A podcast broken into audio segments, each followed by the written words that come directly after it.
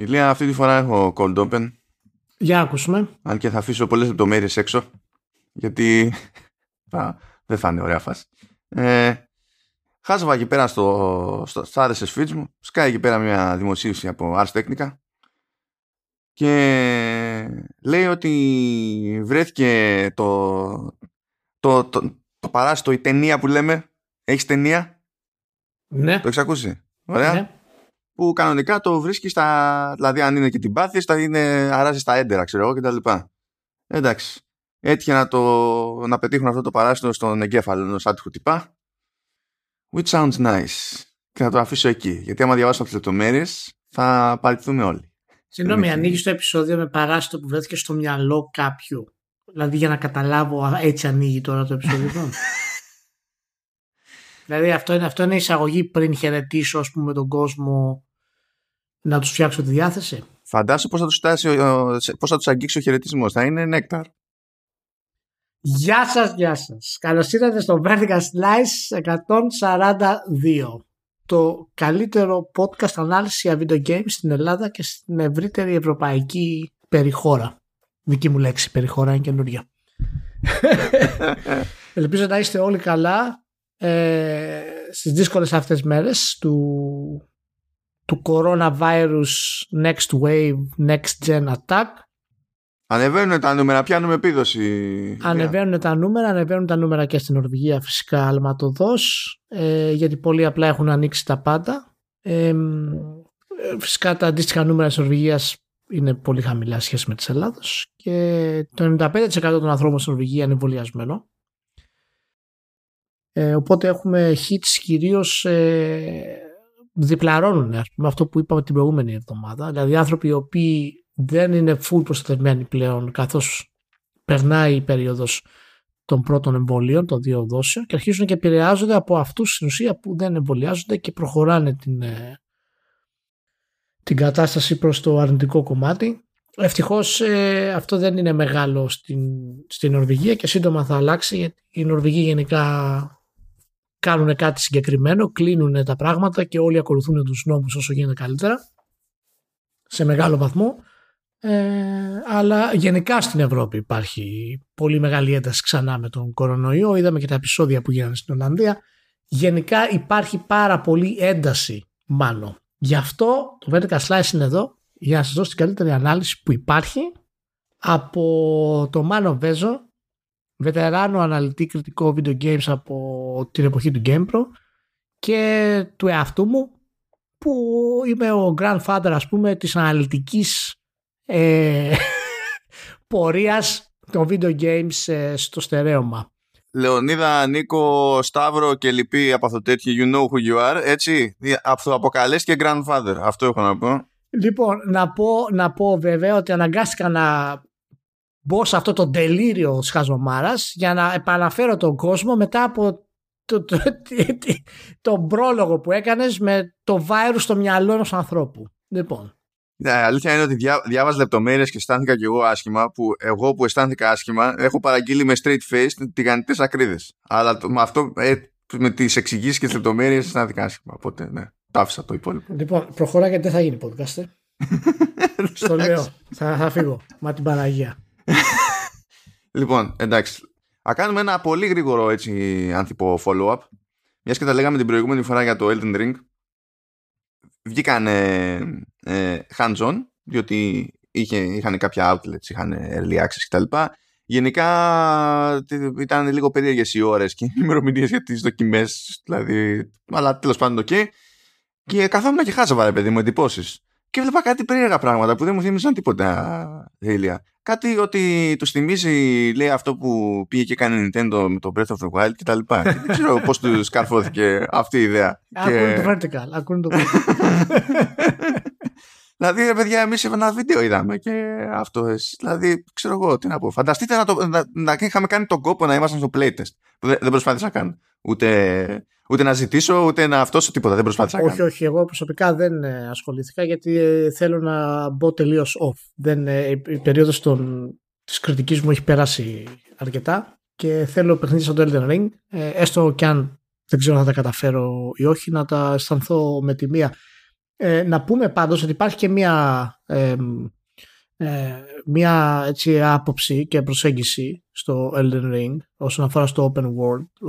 το κομμάτι που έπαιξαν οι, ε, οι δημοσιογράφοι ήταν πολύ μικρό συγκεκριμένα με το, με το πώς φαίνεται ο χάρτης ε, καθώς κάνανε ένα zoom out.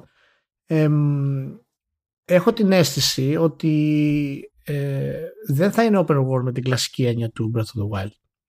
Και αυτό δεν είναι κακό, φυσικά. Μία ατάκα η οποία μου άρεσε πάρα πολύ και νομίζω ότι πηγαίνω προς, προς τα εκεί είναι ότι όντως πρόκειται για ένα παιχνίδι το οποίο είναι Dark Souls αλλά εκτεταμένο και η, η κάθε πίστα στην ουσία είναι μια περιοχή. Αντί να είναι ένας κόσμος ο οποίος είναι οργανικά ας πούμε ε, συνδεδεμένος. Ε, αυτό φάνηκε από το πώς χρησιμοποιείται ας πούμε, ε, το άλογο, το οποίο είναι στην ουσία ένας τρόπος για να φτάσεις σε επίπεδα τα οποία ε, σου γλιτώνουν το traveling ή δεν υπάρχει άλλος τρόπος να τα φτάσεις. Ενώ στο Breath of the Wild δεν είχαμε τέτοια πράγματα. Έπρεπε να βρεις τρόπο να ανέβεις στο βουνό, παραδείγματος χάρη, γιατί υπήρχαν τα survival elements. Ε, και ε, δείχνει ότι έχει, έχει, έχει λάβει το, το βασικό σχεδιασμό του Breath of the Wild που έχει να κάνει φυσικά με την εξερεύνηση και το πώς θα χρησιμοποιήσεις τα εργαλεία σου τα οποία στο Elden Ring είναι φυσικά τα builds για να μπορέσεις να αντιμετωπίσεις διάφορους εχθρούς. Θα έχει πολύ ενδιαφέρον να δούμε αν το stealth θα είναι βιώσιμο σε μεγάλο βαθμό. Ε, είδαμε αρκετές περιπτώσεις ε, που χρησιμοποιούσαν sleep arrows, παραδείγματος χάρη, και τα χρησιμοποιούσαν και σε εχθρούς οι οποίοι δεν ήταν cannon fodder που λέμε. Και θα έχει ε, κάποιο ταβάνι θα έχει αυτό, δεν μπορεί. Καλά, σίγουρα, εντάξει, αλλά ξέρεις, το mid-level enemies, ας πούμε, θα είναι σημαντικό να μπορείς να το κάνεις αυτό ή να φτάνεις σε ένα boss ε, χωρίς να έχεις, ε, ξέρεις, να ασχολείσαι συνέχεια, ας πούμε, με τους ε, χαμηλότερους εχθρούς σε δυναμικότητα. Ε, η δυνατότητα να κάνεις fast travel από οπουδήποτε δεν χρειάζεται να είσαι σε fast travel σημείο. Μπορείς απλά να πατήσεις το site of grace, ας πούμε, από το χάρτη και θα πας εκεί. Κατευθείαν το οποίο δείχνει ότι έχει ακούσει, είναι κάτι το οποίο εγώ προσωπικά φωνάζω για πολύ καιρό και νομίζω και εσύ το έχεις πει, ότι η δυσκολία δεν έχει να κάνει με την προσβασιμότητα. Και το να δώσεις την δυνατότητα στους παίχτες να φτάνουν σε bosses ή σε εχθρούς που έχουν χάσει ξανά και ξανά χωρίς να χρειάζεται να περνάνε όλους τους υπόλοιπους ξανά, το οποίο γίνεται πολύ συχνά σε προηγούμενα Dark Souls και είναι ένα από τα μεγαλύτερα θέματα που καθιστά ας πούμε τα παιχνίδια δύσκολα. Η Ηλία έχει checkpoints κοντά, κοντά σε major fights, έχει ναι, checkpoints. Ναι, Ε, δεν έχει να κάνει βασικά με το, με το ότι το Elden Ring ε, έγινε πιο ήπιο ή διάφορα τέτοια πράγματα, γιατί είδα και κάποια τέτοια ε, σχόλια. ναι, τώρα αυτό το πιο ήπιο όταν, όταν έχεις να ασχοληθείς με μια μεγάλη μάχη και το πίνεις, το ξαναπίνεις, το ξαναπίνεις και το ξαναματαπίνεις, όταν θα καταφέρεις να το κερδίσεις μετά από τις πόσες φορές δεν ξέρω και εγώ τι είναι, θα έχεις κερδίσεις θα έχεις κερδίσει με skill και πάλι. Δηλαδή, όχι επειδή ήταν πιο κοντά το checkpoint. Το πιο κοντά το checkpoint είναι ότι από τη στιγμή που έχεις να κάνεις ένα πράγμα συγκεκριμένο, ξέρεις που έχεις σταματήσει για σένα το παιχνίδι στην ουσία. Είναι σε αυτό το, το, το ρημάδι του εμπόδιο ε, απλά σου, σου γλιτώνει, ειδικά σε ένα παιχνίδι που είναι στημένο θεωρώντας αυτονόητο ότι θα χάνεις σαν μην υπάρχει αύριο, σου γλιτώνει το commute στην ουσία. Δηλαδή ένα πράγμα το οποίο απλά δεν την πλήξει από ένα σημείο και έπειτα. Ναι. Ε, είναι αυτές οι αλλαγές που έχει κάνει ο, ο Μιαζάκη. Είναι, είναι νομίζω το τελικό του στάδιο ως ε, δημιουργός. Ε, στην οριμότητα δηλαδή που τον διακατέχει. Δεν νομίζω ότι μπορεί να αλλάξει περισσότερο από αυτό. Ίσως πιεστεί εάν το Elden Ring φτάσει σε επίπεδα δημοτικότητας τα οποία είναι τεράστια. Ε, ίσως πιεστεί στο επόμενο του παιχνίδι, στο επόμενο του συμβόλαιο να, ε, να βάλει και ε, επίπεδα δυσκολίας για τους παίχτες. Αν είναι πραγματικά mainstream δηλαδή ε, το Elden Ring. Ε, αλλά νομίζω ότι σαν δημιουργός ε, φτάνει στο, στο τελείωμά του αυτή τη στιγμή, στο, στο, στο αποκορύφωμά του. Α το πούμε έτσι, γιατί είναι θετικό, δεν το λέω για αρνητικό. Και δεν ξέρω τι ζωή θα έχει ακόμα ως ε, δημιουργός και τι ακόμα θα, θα προσφέρει, ας πούμε. Αλλά το Elden Ring δείχνει να είναι το κύκνιο άσμα του ε, και από ό,τι φαίνεται θα, θα τα καταφέρει να είναι ε, σημαντικό. Να πω για την κοινότητα βέβαια ότι πάλι έδειξε σε μεγάλο βαθμό αυτή την υποκρισία που τη διακατέχει Την Git Good και έτσι. Ή το θέμα με τα γραφικά κτλ. Με το ότι ξέρεις είναι πολύ εύκολο ε, να εστιάζει σε κάτι πολύ συγκεκριμένο ε, όπως είναι ας πούμε το, η δράση, το gameplay ή οι μηχανισμοί και να μην ασχολείται με, άλλες, με τα άλλα μειονεκτήματα του τίτλου ενώ σε άλλους τίτλους ας πούμε να ασχολείται συνολικά με όλα τα μειονεκτήματα ενός τίτλου ε, και όχι ας πούμε με τα φοβερά του κομμάτια παραδείγματος χάρη. Και είναι πολύ εύκολο για την κοινότητα να πηγαίνει πέρα εδώ που δείχνει φυσικά και το hype που δημιουργούν οι, οι διάφοροι τίτλοι. Οπότε όταν ένα παιχνίδι σαν το Elden Ring ε, μπορεί, μπορείς να χρησιμοποιήσεις τη δικαιολογία ότι ε, τα γραφικά δεν μετράνε τόσο πολύ. Μετράει το art direction π.χ. Αλλά δεν χρησιμοποιείς το ίδιο, ας πούμε, για άλλα παιχνίδια τα οποία είναι τρομερά σε γραφικά. Ε, και δεν έχουν καλό art direction ή το gameplay δεν είναι τόσο πολύ. Και ε, επικεντρώνεσαι σε πράγματα τα οποία, ξέρεις, ε, δεν σου δίνουν τη δυνατότητα να, να δεις ένα τίτλο συνολικά με τα μειονεκτήματά του και τα πλεονεκτήματά του. Επιλέγεις τα κομμάτια που σε βολεύουν κατά περίπτωση για το αν κάτι είναι καλό ή όχι. Και όλο αυτό το να, drooling... Να κάνω εγώ λίγο το δικηγόρο διαβόλου. Ναι, ναι, ναι, ναι. Ε, διότι καταλαβαίνω ότι σε άλλα παιχνίδια θα δούμε το κοινό να διαμαρτύρεται για άλλα πράγματα, ας πούμε. OK. Okay. Αλλά το ότι πηγαίνουμε από παιχνίδι σε παιχνίδι σημαίνει ότι αλλάζουμε και, και κοινό σε κάθε περίπτωση. Δηλαδή το κοινό των ας τον πούμε Soulsborne δεν ταυτίζεται με το κοινό που θα διαμαρτυρηθεί για κάτι ανάλογο σε ένα άλλο παιχνίδι. Δεν και καλά. Μπορεί για εκείνο το κοινό όντως.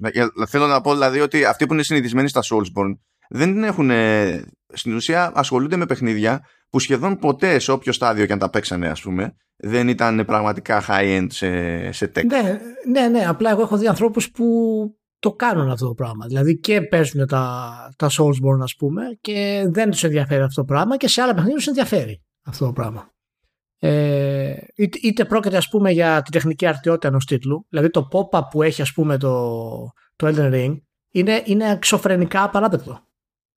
Εξωφρενικά απαράδεκτο. Είναι, είναι, δεν είναι δυνατόν να υπάρχει αυτό το πράγμα σε έναν κόσμο ο οποίος ε, υποτίθεται είναι open world. Να έχεις κάποιο pop-in βάθος ε, distance, ε, απόσταση, το καταλαβαίνω. Αλλά το πρόβλημα είναι όταν κάποιος δεν το θίγει αυτό το πράγμα και το θίγει σε ένα άλλο τίτλο, ε, αυτόματα δείχνει αυτή την υποκρισία που λέω στου gamers ότι συνήθως επιλέγουμε αυτό που μας αρέσει εκείνη τη στιγμή περισσότερο και συγχωρούμε πράγματα που δεν συγχωρούμε σε άλλους τίτλους. Και αυτό είναι ένα από τα μεγαλύτερα προβλήματα, το έχουμε πει πάρα πολλές φορές, πολλά χρόνια, ε, της κριτικής. Γι' αυτό η κριτική έχει πεθάνει. Γι' αυτό δεν υπάρχει κριτική για αυτό το πράγμα. Γιατί ο καθένας στην ουσία επιλέγει να εκθιάσει αυτό που τον βολεύει εκείνη τη στιγμή περισσότερο. Και δεν μπορεί αυτό να δει συνολικά. Με τα, με τα παράστα.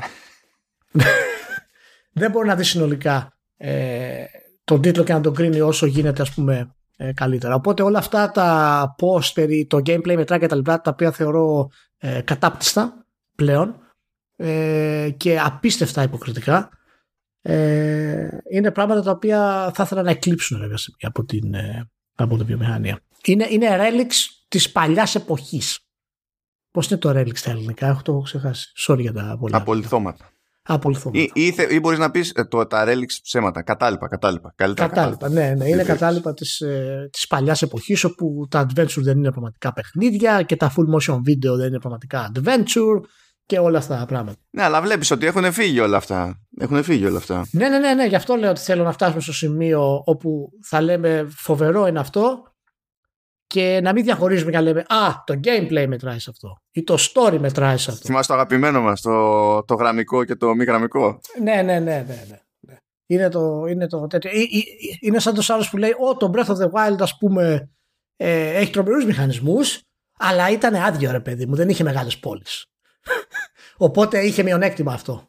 Μα, αυτό είναι το βασικό. Δηλαδή, δεν μπορείς να λες ότι το Elden Ring έχει καταπληκτικό gameplay, αλλά δεν έχει αλλά δεν σε ενδιαφέρουν τα γραφικά του και να δημιουργήσει το ίδιο πράγμα για κάτι σαν τον Breath of the Wild, ας πούμε. Και να λες ότι εκεί με ενδιαφέρει, ας πούμε, ότι δεν έχει πόλεις παρότι έχει τρομερούς μηχανισμούς. Δηλαδή, αυτές οι ανισορροπίες είναι θέμα της υποκρισίας που, έχουν, που έχουμε οι gamers. Ε, να πω βέβαια και να το κλείσω αυτό γιατί μπλα μπλα. Η υποκρισία αυτό δεν το λέω ότι κάποιος το κάνει επίτηδες. Είναι, είναι, είναι μέρος της ε, ανθρώπινης υπόστασής μας στην ουσία αυτό το πράγμα. Επιλέγουμε πράγματα τα οποία μας ενδιαφέρουν και εθελοτυφλούμε σε άλλα. Και αυτό πρέπει να το αλλάξει ο καθένας από μόνος του για να δούμε κάποια καλύτερη ας πούμε, προσέγγιση σε αυτά τα πράγματα. Κοίτα τώρα, για μένα άλλο να το θίγουμε αυτό στην περίπτωση του gamer, γιατί ο gamer στην τελική πάει με την όρεξή του. Ε, απλά το ζήτημα είναι πώς μπορούμε να συζητήσουμε στα, στα σοβαρά με κάποιον περαστικό από ένα σημείο και έπειτα. Το ζήτημα είναι πιο πολύ με τους, με τους κριτικούς, διότι αν είναι κάποιος να κάνει προσπάθεια για να κρατάει τα ζύγια, πρέπει να είναι η κριτική. Αυτό είναι το, αυτή είναι η φύρα. Ο καταναλωτής, θα, ωραίο θα ήταν, αλλά στην τελική δεν έχει καμία υποχρέωση να τα βάλουμε Όχι, απλά, α, α, απλά ξέρεις δημιουργεί ε, προηγούμενο. Και ένας, αν ένας developer σαν την From Software ας πούμε δεν μπορεί να, να φτιάξει το pop-in ενός θάμνου που είναι στο μισό μέτρο και υπάρχουν χίλιοι από κάτω οι οποίοι δεν το σχολιάζουν αλλά σχολιάζουν ας πούμε τις, ε, τα χαμηλά γραφικά του Breath of the Wild αυτό δημιουργεί, επηρεάζει τους developer γιατί ο Μιγιαζάκη και ο κάθε Μιγιαζάκη αν έτρωγε το κρά που θα έπρεπε να τρώει για τέτοια τεχνικά θέματα και αυτό το έχω ξαναπεί αφορά και άλλους Ιάπωνες developers που έχουν τέτοια κολλήματα και δεν τους ενδιαφέρει Καλά, ε, ναι. δεν, δεν θα είχαμε ε, θα το σκεφτώ θα το άλλαζε όπως μια δυτική εταιρεία, αυτό ίσως είναι και δυτικό φαινόμενο, ίσως έχει νόημα να το συζητήσουμε κάποια στιγμή, ε, ότι οι δυτικές εταιρείες αλλάζουν πολύ πιο εύκολα μετά την πίεση του κοινού. Πολλές φορές έχουμε δει, ας πούμε, ναι, προσπαθήσαμε σε αυτό το τίτλο να ακούσουμε το κοινό. Ποτέ η Apple Developers δεν έχει πει κάτι τέτοιο, ας πούμε, για το κυρίως για το τεχνικό κομμάτι, ας πούμε. Τι είπες, τι, λοιπόν, στο RSS uh, reader, στο, στο reader που έχω μπροστά μου, τίτλος Nintendo says it's taking criticism of Switch's N64 emulation very seriously. Ευχαριστώ, Ηλία. Κατευθείαν η ωραία Ξέρουμε τι σημαίνει αυτό, ρε παιδί. Ξέρουμε τι σημαίνει αυτό. Ότι, τι, ότι τα σημειώνει με καλή γραμματοσυρά. Μπορεί αυτό. Τέλος πάντων, και να το κλείσουμε, το Elden Ring φαίνεται πραγματικά ε, τρομερό. Δεν φαίνεται σε καμία σχέση, ε, σε καμία περίπτωση επαναστατικό ε, και σε καμία περίπτωση κάτι διαφορετικό από ό,τι έχουμε δει ε, μέχρι τώρα. Φαίνεται ένα πολύ φοβερό αμάλγαμα των όσων έχει καταφέρει μέχρι τώρα η, η From Software και θα είναι το ταμάνι της αυτό το πράγμα. Μου θύμισες πάντως μια ιστορία. Ήταν επί αξινταξία Eternity με, το... Ε, με τον Κωνσταντίνο τον Καλκάνη στο review του Bloodborne. Ναι. Ε, που καθώς τέλος πάντων έτρεχε το, τη, τη δοκιμή στο μεσοδιάστημα συζητούσαμε ρε παιδί μου και στο τέλος πριν αρχίσει να γράφει το κείμενο και τα λοιπά πάλι το, πάλι το συζητούσαμε και θυμάμαι ότι στην αρχή σκεφτόταν να του βάλει 9 και νομίζω τελικά του έβαλε 8 και αυτό προέκυψε από μια φιλοσοφική συζήτηση που είχαμε κάνει, αν θυμάμαι καλά. Για το 8, ζήτημα... 8, 8 στο Bloodborne. Νομίζω ότι το είχε βάλει 8. Wow. Ότι είχε okay. ξεκινήσει για 9 ή θυμάμαι άλλο παιχνίδι. Πάντως η συζήτηση ήταν σίγουρα για τον Bloodborne. Μήπω μήπως ήταν το Sekiro. Γιατί Bloodborne 8 είναι χαμηλό ρε Ναι, κάτσε, δηλαδή, κάτσε. Κάτσε να το θυμηθώ, να κάτσε να μπω δηλαδή. 9-10 παίζει το Bloodborne τώρα. Δηλαδή 10 που είναι αρκετά βασικό, ας πούμε. Τι είναι αρκετά βασικό 10. Αρκετά βασικό 10. Είναι το, το κλασικό δεκάρι. Το Bloodborne. Σε μεγάλο το Bloodborne είναι το κλασικό δεκάρι; Κράτα από εδώ. Ε. Αλλά τέλος πάντων, ναι. Κάτσε να το, να το βρω. Που είσαι, Για μου. Μπράβο. Μπράβο. Κάτσε να σιγουρευτώ για να φτάσουμε στο τέλος του κειμένου. 8. Λοιπόν. Καλά θυμάμαι λοιπόν είχε ξεκινήσει να πηγαίνει για 9 και τελικά πήγε 8. Και αυτό, ε, αυτό κόλλησε λίγο σε μια ζήτηση που είχαμε, γιατί μόνος του μου είπε μπλα μπλα frame tracing. Και του λέω εσύ, με αυτός δεδομένο, με ένα παιχνίδι που υποτίθεται ότι απαιτεί ακρίβεια σε, σε κάθε τι, που, που θα κάνεις και μπορεί πολλά, μπορούν πολλά πράγματα να κρυθούν στο τελευταία στιγμή και το πώς θα κουμαντάρεις τέλος πάντων τα animations. Έτσι σου φαίνεται λέω λογικό, ενώ δεν είναι και πρώτη φορά που βγάζουν παιχνίδι σε αυτό το στυλ, σου φαίνεται λέω λογικό να τις καπουλάρουν για το frame pacing. Δηλαδή, πότε, μέχρι πότε θα λέμε εντάξει, τέλος πάντων, αλλά έχει και θέμα με frame pacing. Και εκεί πέρα είναι που ε, το, το, το ξανασκέφτηκε λίγο και σου λέει ναι, ραγαμότο, ξέρω εγώ. Και πήγαμε για το, για το οχτάρι. Το οποίο το κατάλαβα ότι πήγαμε για το οχτάρι όταν φόρτωσα το κείμενο και πριν φτάσω κάτω να δω τη βαθμολογία είχα δει στο counter 130 comments. Οπότε ναι, προφανώς και είχα, και είχαμε καταλήξει στο. αυστηρό το αυτό. Πολύ, αυστηρό το αυτό. πολύ αυστηρό. Τέλος πάντων. Ο Christ, λοιπόν, ναι. Θα, ε, γίνονται αυτές οι συζητήσεις σε αυτό το δουλειά, να το ξέρετε. Και είναι καλύτερο να γίνονται αυτές οι συζητήσεις. Έτσι κάναμε και εμείς στο GamePro και βγάζαμε άκρη σε κάποια πράγματα γιατί να ξέρετε γενικά το έχουμε πει άλλες φορές η τάση ολονών είναι άμα μας αφήσετε σε μία γωνιά να αρχίσουμε να βάζουμε παραπάνω. Δηλαδή για παρακάτω. Αυτή είναι η τάση ολονών ναι. γιατί όλοι είμαστε σκαλωμένοι να γουστάρουμε. Δεν είναι δηλαδή ως προς αυτό σαν και εσάς τους υπολείπους είμαστε. Απλά επειδή είναι δουλειά ε, πρέπει να λειτουργεί λίγο αλλιώς. anyway αλλάζουμε θέμα. Μια γρήγορη στάση από το Switch. Θέλω να σου πω δύο πράγματα δύο ειδήσεις βγαλμένες από το 2008 or something λέει έφτασε στο, στο Switch η εφαρμογή του Twitch. Να, μήπως θα συνεχίσω συζητάμε το Elden Ring; Ναι. Όχι, δεν θα πω τίποτα για την εφαρμογή, απλά βγήκε παιδιά εφαρμογή. Το, το, ακόμα περιμένουμε να βγει η εφαρμογή Netflix. Είναι κάτι πάρα πολύ δύσκολο. Πόσο πήρε, τρία χρονιά.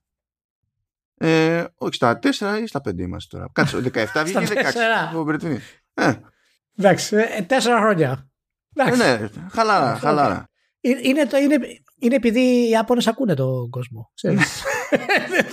Τους πήρε τέσσερα χρόνια μόνο για να φέρουν το Twitch στο Switch. Και, και σαν να μην έφτανε αυτό, βγήκε στο Switch το Star Wars Knights of the Old Republic. Αυτό είναι σωστό. Αυτό είναι σωστό.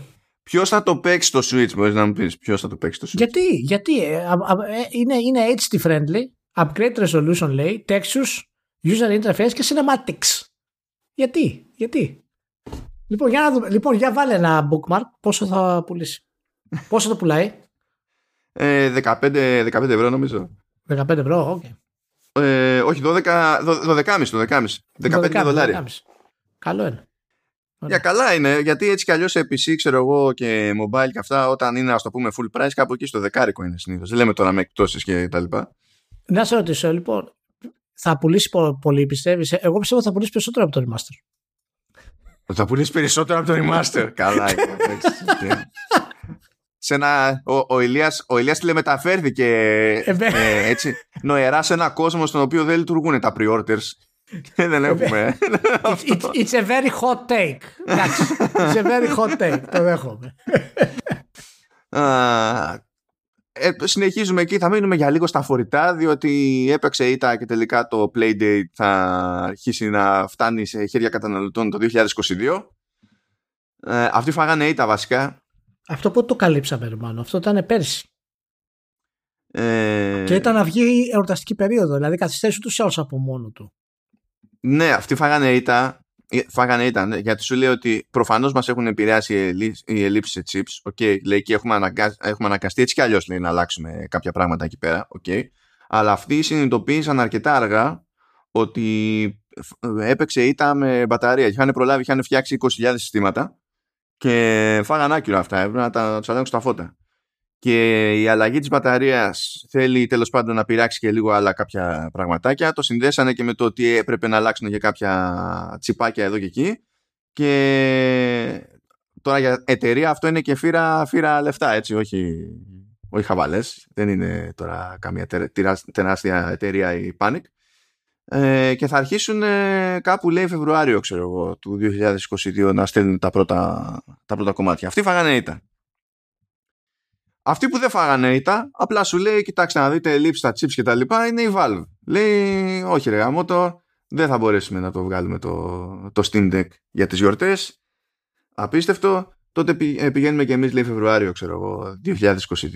Δεν, δεν σταυρώνουν τα φορητά. Είναι, δεν ξέρω. Δηλαδή πόσο πιο εύκολο θα γίνει το πράγμα για το Switch, δεν καταλαβαίνω. Τα όνειρα των PC gamers να παίζουν τα πάντα on the go ε, ε, ε, επειδή το Steam είναι πολύ σημαντικό να το αγοράσω. Ε, βέβαια. Πρώτα απ' όλα δεν θα έχει εφαρμογή Netflix. δεν θα έχει εφαρμογή Twitch. Θα παίξει ο, ο, PC Gamer θα κάθεται να παίζει στην παραλία το σε φορητό του Steam. Ναι, ναι. Τέλος πάντων, εντάξει. Α δούμε. Συνεχίζοντα τις εξελιξούλε εδώ και εκεί, λοιπόν, αυτό εντάξει, το έβαλα για το συναισθηματικό της υπόθεσης. Ο Peter Jackson αποφάσισε να πουλήσει τη Veta Digital στη Unity Software. Αυτό δεν ναι. νομίζω ότι δεν, δεν είχε ακουστεί. Απλά συνέβη. Δεν ένιωσα να είχε παίξει αυτό σαν θύμη or whatever. Πόσο, πόσο κόστησε αυτό, πριν να είναι πολύ το χρήμα; 1,6 ε, δισεκατομμύρια δολάρια. Η Unity να, να πούμε ότι έχει σταθερά ζημία, έτσι. Δεν Τέλος πάντων, ζούμε σε αυτόν τον πλανήτη που μια εταιρεία μπορεί να λειτουργεί και να έχει χρηματοδότηση και να κάνει επενδύσεις και να αγοράζει άλλες εταιρείες έχοντας ζημία. Αλλά τέλος πάντων, συμβαίνουν αυτά. Ε, και ναι, λοιπόν, αγόρασε τη, τη Veta Digital και το concept είναι ότι η Veta Digital θα συνεχίσει να λειτουργεί όπως λειτουργούσε, δηλαδή θα μπορεί να κάνει κονέ για κινηματογράφο κτλ. Ε, αλλά ε, η Unity θα κοιτάξει να αξιοποιήσει τα, τα εργαλεία της Veta Digital. Στην ουσία να πάρει ό,τι καλό είχαν σκαρφιστεί τέλος πάντων στην εταιρεία του Peter Jackson και να το ενσωματώσει στη, στη μηχανή της ώστε τέλος πάντων να γίνει πιο πλήρες προϊόν και πιο ελκυστικό προς τους developers. Δηλαδή 1,2 μόνο το Beta Digital και ολόκληρη... 1,6, 1,6. 1,6 και ολόκληρη Lucasfilm πήγε 4,5 πόσο πήγε που συμπεριλαμβάνει την Dazzle Light Magic. Μιλάμε για φοβερή πόλη τώρα έκανε ο Peter Jackson έτσι. Ωστόσο και Παναγία; Ναι, καλά, η Industrial Light and Magic ιστορικά είναι παραπέδι.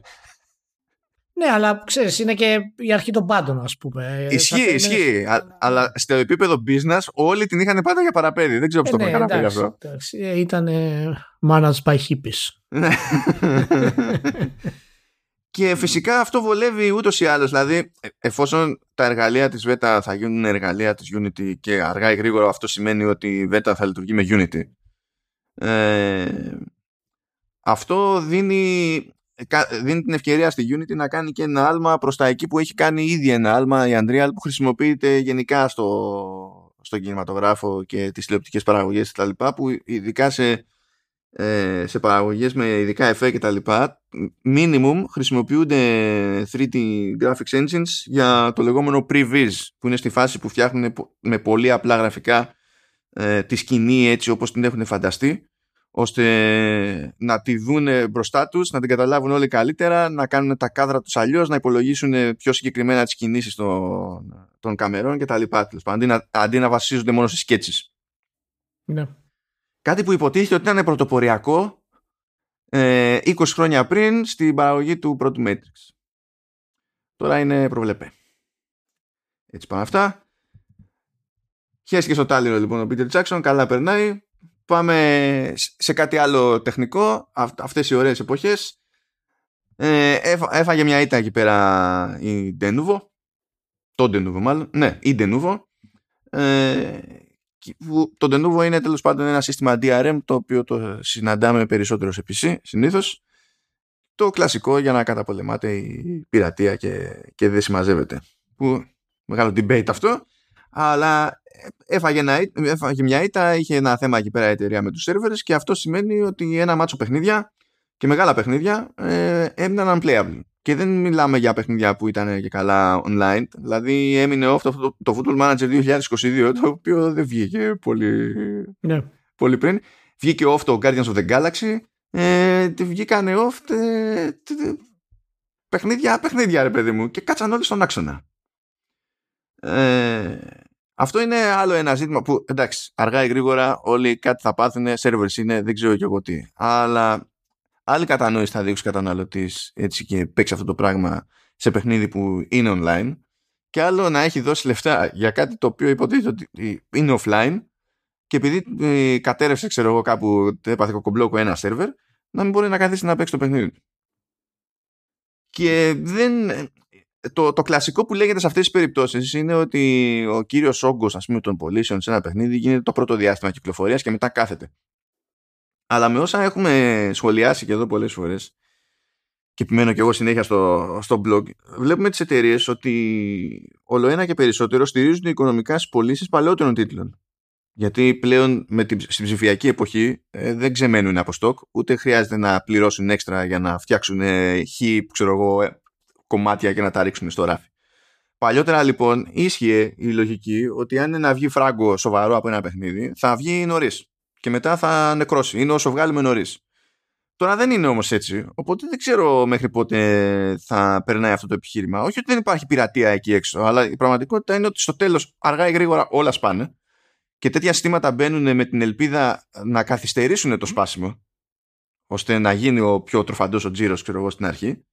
Αλλά αν δεν είναι η εξάρτηση του developer τέτοια, ε, γιατί να κάθεται και να λούζεται τέτοια φαινόμενα ή άλλα φαινόμενα που είχαν το, ένα σύστημα DRM ας πούμε ε, επηρεάζει αρνητικά την απόδοση του, του παιχνιδιού για τις μηχανής. Οπότε στην ουσία ε, χαλάει την εμπειρία ε, σε κάποιο βαθμό και σε αυτόν που παίζει, που το έχει πληρώσει. Ωραία. Ε, μπορούμε να δούμε λίγο το πράγμα από την άλλη μεριά, γιατί δεν το κάνουμε συχνά. Ε, ποια είναι η λύση που μπορεί οι gamers να προτείνουν για να μην υπάρχει πειρατεία και οι εταιρείες αυτές να προστατεύσουν το προϊόν τους. Πώς μπορεί να μην υπάρχει πειρατεία. Δηλαδή, όχι, ή έστω να μειωθεί. Θέλω να πω, δεν τους αρέσει το ένα DRM. Δεν μας αρέσει το always online. Δεν μας αρέσει το στείλε mail να πάρεις κωδικό για να ενεργοποιήσεις το version ας πούμε, που έχεις. OK, okay, δεν μας αρέσουν όλα αυτά. Θέλουμε να είμαστε ανεξάρτητοι, ιππότες και να είμαστε καλύτεροι.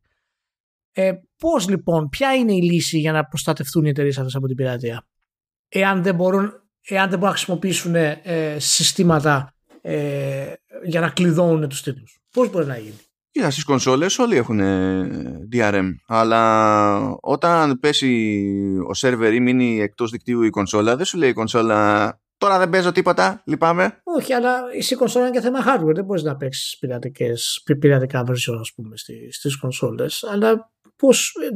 Παλαιότερα μπορούσες, OK, okay, αλλά τώρα δεν μπορείς. Αλλά ας πούμε, εάν αυτές οι πωλήσεις επηρεάζουν, ας πούμε. Ε, γιατί και ο εκπρόσωπος του Denuvo ήταν στο PC Gamer, ας πούμε, που μιλάγε. Ε, επηρεάζουν ε, το, το PC. Ε, και είναι μεγάλο πρόβλημα, ας πούμε, αυτό το πράγμα. Ποια είναι η λύση, έχουμε λύση, υπάρχει λύση; Μπορεί να γίνει κάτι; Γιατί πολύ ωραία να τους κράσει οι εταιρείες αυτές και φυσικά δεν θέλει συστήματα DRM τα οποία λέγεται, δεν είναι αποδεδειγμένο ας πούμε 100% ότι ρίχνουν και τη δυνατότητα των συστημάτων ας πούμε, τα οποία τα τρέχουν. Ε, Όχι, αυτό, έχει, αυτό έχει διαπιστωθεί. Δηλαδή, πιο πρόσφατο παράδειγμα που θυμάμαι. Γιατί το, ήταν... γιατί το αρνούνται. Το αρνούνται ακόμα αυτό το πράγμα. Ναι, αυτοί το αρνούνται διότι. Ε, δηλαδή, τελευταία φορά που έκυψε αυτό και το πήραν χαμπάρι ήταν στο Resident Evil Village. Το οποίο δηλαδή έγινε testing legit και υπήρχε, υπήρχε θέμα. Αλλά όταν εσύ ως Capcom σε εκείνη την περίπτωση είσαι πελάτης της Denuvo και έχεις μια σταθερή συνεργασία, σε επίπεδο PR δεν θα βγεις και θα πεις φταίει το DRM. Δεν θα το πεις. Ακόμα και να φταίει. δηλαδή, έτσι λειτουργούν αυτά τα πράγματα. Αλλά ως προς το, το ερώτημά σου. Το ζήτημα με το PC είναι ότι σε αντίθεση με μια κονσόλα είναι ένα πιο ανοιχτό σύστημα. Οπότε μπορείς να κάνεις ταρζανιέ μέσα στο, στο λειτουργικό για να υπάρχει ελπίδα να το σπάσεις πιο εύκολα τέλος πάντων κάποια στιγμή κτλ. Αυτά προφανώς δεν μπορείς να τα κάνεις στη, στην κονσόλα. Αλλά αυτός είναι ο κίνδυνος που είναι εγγενή σε ένα πιο ανοιχτό σύστημα. Δηλαδή, ο, ο, ο καλύτερος τρόπος να το μαζέψεις αυτό είναι το PC να γίνει πιο κλειστό σύστημα. Αλλά αν το PC γίνει πιο κλειστό σύστημα, πάβει να είναι PC. Ε, δεν, δεν υπάρχει, δηλαδή... Πώς θα γίνει πιο κλειστό σύστημα, Δηλαδή, τι θα κάνουμε για να το προστατεύσουμε, Πώς θα προστατευτεί αυτό το πράγμα, Δεν θα χρησιμοποιούμε DRM, θα χρησιμοποιούμε online activation, υπάρχει τεχνικά τρόπος άλλος; Γιατί δεν μπορώ να πιστέψω ότι τόσο καιρό έχουμε αυτές τους δύο τρόπους ή τρεις, το οποίο κανένας σε κανένα δεν αρέσει αυτό το πράγμα και δεν υπάρχει άλλη λύση. Γιατί ποιος developer ε, ή publisher θέλει να χρησιμοποιήσει συστήματα τα οποία δημιουργούν αρνητικότητα για τον τίτλο του; Πώς μπορούμε να το αλλάξουμε αυτό; Εγώ αυτό, αυτό δεν καταλαβαίνω και όταν οι gamers φωνάζουν δικαίως για συστήματα τα οποία τους δημιουργούν πρόβλημα στο σύστημά τους σε κάποιο βαθμό, έτσι, ή ξέρω εγώ πρέπει να έχει ανοιχτό το client, παραδείγματος χάρη. Και αναγκαστικά, άμα πέσει το client, δεν μπορείς να τρέξεις το παιχνίδι σου. Ναι, OK, okay, αυτά είναι απαράδεκτα πράγματα. Ποια είναι η λύση όμως; Εγώ αυτό δεν ξέρω. Η λύση είναι πιο κεντρική διαχείριση. Δηλαδή, μία λύση θα ήταν το κομμάτι του DRM να το αναλάβει ο vendor του OS, στην προκειμένη ας πούμε η Microsoft, μιας και μιλάμε για PC Gaming, ναι, οπότε okay. κοροϊδευόμαστε, αντί να βασιστόμαστε σε τρίτον. Γιατί αυτό συμβαίνει στις κονσόλες. Αυτό. Ε, ενώ στο PC που είναι πιο χήμα και μπορεί. Ε, δηλαδή δεν υπάρχει κάτι κεντρικό, οπότε πρέπει ο, ο developer να διαλέξει κάποιον θα πάει σε τρίτο. Αυτό σημαίνει ότι η Denuvo δεν ξέρει τι γίνεται. Όχι, σημαίνει ότι η Denuvo δεν είναι μέρος ενός OS. Είναι κάτι που πηγαίνει και κουμπώνει πάνω. Αυτό σημαίνει πράγματα. Ναι, εάν υπήρχε ένα ενιαίο σύστημα το οποίο οι εταιρείες θα χρησιμοποιούσαν ε, βασισμένες σε κάποια συλλογική απόφαση μεταξύ των ε, κατασκευαστών τότε ναι, θα είχαμε την απαιτούμενη λύση σε αυτό. Αν βγήκε το πει αυτό η Microsoft όμως, θα πέσει στο δίκτυο γιατί θα φρικάρουν οι PC gamers. ακριβώς, ακριβώς. Οπότε, οπότε, οπότε χρειάζεται σίγουρα ε, μια διαχείριση ε, ανάλογα τις, ε, τις πλατφόρμες, αλλά πρέπει να υπάρχει μια λύση. Η λύση ότι δεν πειράζει να έχουμε πειρατικά δεν ενδείκνυται. δεν είναι σωστή λύση, είναι παράνομο. Το Όχι, δεν είναι, με αυτό δεν είναι, δεν είναι λύση. Το, απλά είναι ένα γεγονός της ζωής σα. Το πούμε ένα fact of life ότι ό,τι και να κάνεις, όσο και να μαζέψεις την πειρατεία, η, η πειρατεία δεν θα εκλείψει. Δεν θα φτάσει ποτέ μηδέν. Θα είναι ακριβώς, ακριβώς, Αυτό, αυτό το πράγμα. Απλά έλεγα για τα προηγούμενα περί ξέρω εγώ, λανσαρίσματος και, και κάταλου και τα λοιπά, διότι στην τελική το ζήτημα είναι και γιατί ζημιά μιλάμε. Μπορεί να φτάσει σε ένα σημείο που όλη, όλη αυτή η τριβή με τον καταναλωτή που έχει πληρώσει κανονικά να μην αξίζει την προσδοκία για αυτά τα μυθικά τα διαφυγόντα κέρδη που ξέρουμε τουλάχιστον τα διαφυγόντα κέρδη οι, οι publishers και οι developers και οι software vendors και τα λοιπά ε, τα υπολογίζουν με τρόπο που δεν έχει επαφή με την πραγματικότητα. Δηλαδή βγαίνουν και σου λένε πόσες φορές έχει κατεβεί το παιχνίδι παράνομα. Τόσες. Τόσες πωλήσει χάσαμε. Δεν λειτουργεί έτσι πραγματικότητα. Δεν είναι αυτονόητο ότι αν ο άλλος δεν το έβρισκε πειρατικό θα σου έδινε λεφτά. Δεν πηγαίνει έτσι. δεν λειτουργεί αυτό σε θέμα αποτελεσμάτων, ας πούμε. Δεν βγαίνει. Παρ' όλα αυτά όμως θα, θα, θα, έχει ενδιαφέρον να δούμε ε, εάν ένας τρίτος παραδείγματος χάρη μπορούσες απλά να τον κάνεις πειρατικό. Ε, εκεί το ποστό θα ήταν τεράστιο. Δηλαδή, άμα δεν υπήρχε πρόβλημα να τον σπάσει, απλά το έπαιρνες έτσι. Είχε πολύ πλάκα. Το 2008 νομίζω ήταν. Ε, βγήκε το In Rainbow στο Radiohead. Είχαν κάνει ένα τέτοιο πείραμα. Ήταν ο πιο αναμενόμενος δίσκος της χρονιάς. Ο χαμός είχε γίνει και το βγάλαν δωρεάν. και είπανε πληρώστε όσο θέλετε. Το θυμάμαι, ναι για το Rainbow. Το οποίο φυσικά ήταν αδιανόητο για τη μουσική βιομηχανία. Και ήταν φοβερό γιατί πληρώσανε πάνω από 2 εκατομμύρια. Έτσι, το οποίο είναι υπερλεφτά ας πούμε. Οι άλλοι το πήραν δωρεάν. Okay. Δηλαδή πρέπει να πούμε ακριβώς και σε ποιο σημείο ε, μας ενδιαφέρει να σταματήσουμε τα κέρδη μας. Και αυτό δένει, ε, καλά φυσικά εντάξει δεν βάζω τώρα τον καπιταλισμό κτλ. Αλλά δένει και με το development. Δηλαδή όταν δεν έχουμε ένα υγιές σύστημα που να λέμε ότι ως development μας κόστισε ένα εκατομμύριο και είμαστε ευχαριστημένοι με 10 ε, είναι πολύ δύσκολο να ορίσουμε ακριβώς το πώς θέλουμε να περιορίσουμε ε, την πειρατεία σε αυτό το πράγμα. Και οπότε δεν, είναι, ε, είναι ένα χάος. Γι' αυτό η λύση αυτή που την είπες ότι πρέπει να υπάρχει κάτι στη, στη ρίζα του δέντρου και να περνάει από τους κατασκευαστές ίσως είναι εν τέλει και από τις πιο βασικές. Αλλά πώς θα διαχειριστεί αυτό το κομμάτι στο PC που έχεις ε, τη Steam, έχεις την Epic, ε, το GOG, έχεις διάφορα πράγματα. Και έχεις και το hardware που έχεις ε, να καλύψεις που εδώ πέρα ζήτησε, ε, άλλαξε το baseline σε θέματα ασφαλείας και έγινε της κακομήρας με τα, με τα Windows 11. Που τέλος πάντων έχουν άλλα θέματα τα Windows 11, αλλά αυτό το ότι εκλα... εκλήθηκε ως προσβολή τέλος πάντων το ότι ε, έχουμε άλλες απαιτήσεις σε security δεν το κατάλαβα δεν αντεληφθεί τι παίζει. Anyway αφού μιλάμε για τέτοιου είδους θέματα πάμε λίγο και για GTA Trilogy. Ονειρικό λανσάρισμα στο PC βασικά. Γιατί στις κονσόλες εντάξει τη, τη βγάλανε. Στις κονσόλες το, τα, τα παράπονα είναι στο τεχνικό επίπεδο διότι Στη, στα νέα συστήματα έχεις και καλά quality mode και performance mode και δεν έχουν συγκλονιστικές διαφορές μεταξύ τους διότι στην πραγματικότητα καμία δεν είναι optimized. Είναι, ε, είναι κομικό σε performance mode στο νέο hardware να μην είναι super duper locked τα 60 frames. Είναι, δηλαδή μιλάμε για ε, πειραγμένα παιχνίδια PS2 ες, που ό,τι και να έχουν κάνει με textures, με λίγη γεωμετρία εδώ κτλ. Δηλαδή είναι με τη μία, μία ματιά ρίχνεις και δεν χρειάζεται να πεις κάτι άλλο ε, κομμωδία είναι η έκδοση του Switch από ό,τι διάβαζα που λέει ότι ε, τρέχει κάτω από 720p στο, ε, σε handheld και σε docked είναι γύρω στα, σε 800p και ακόμη και έτσι πια, ε, βαράει frame rates ξέρω που είναι 10 κάτι και 20 και κάτι τέτοια και λες τι, τι είναι αυτά; αυτό γιατί βγήκε ξέρω εγώ. Δηλαδή τι, τι λέμε. Ε, και μετά υπάρχει και το PC που βγαίνει υποτίθεται το παιχνίδι το βγαίνει η συλλογή και πληρώσαν οι άλλοι. OK, okay, σου λέει πήραμε το παιχνίδι και μετά δεν μπορούσαν να παίξουν το παιχνίδι.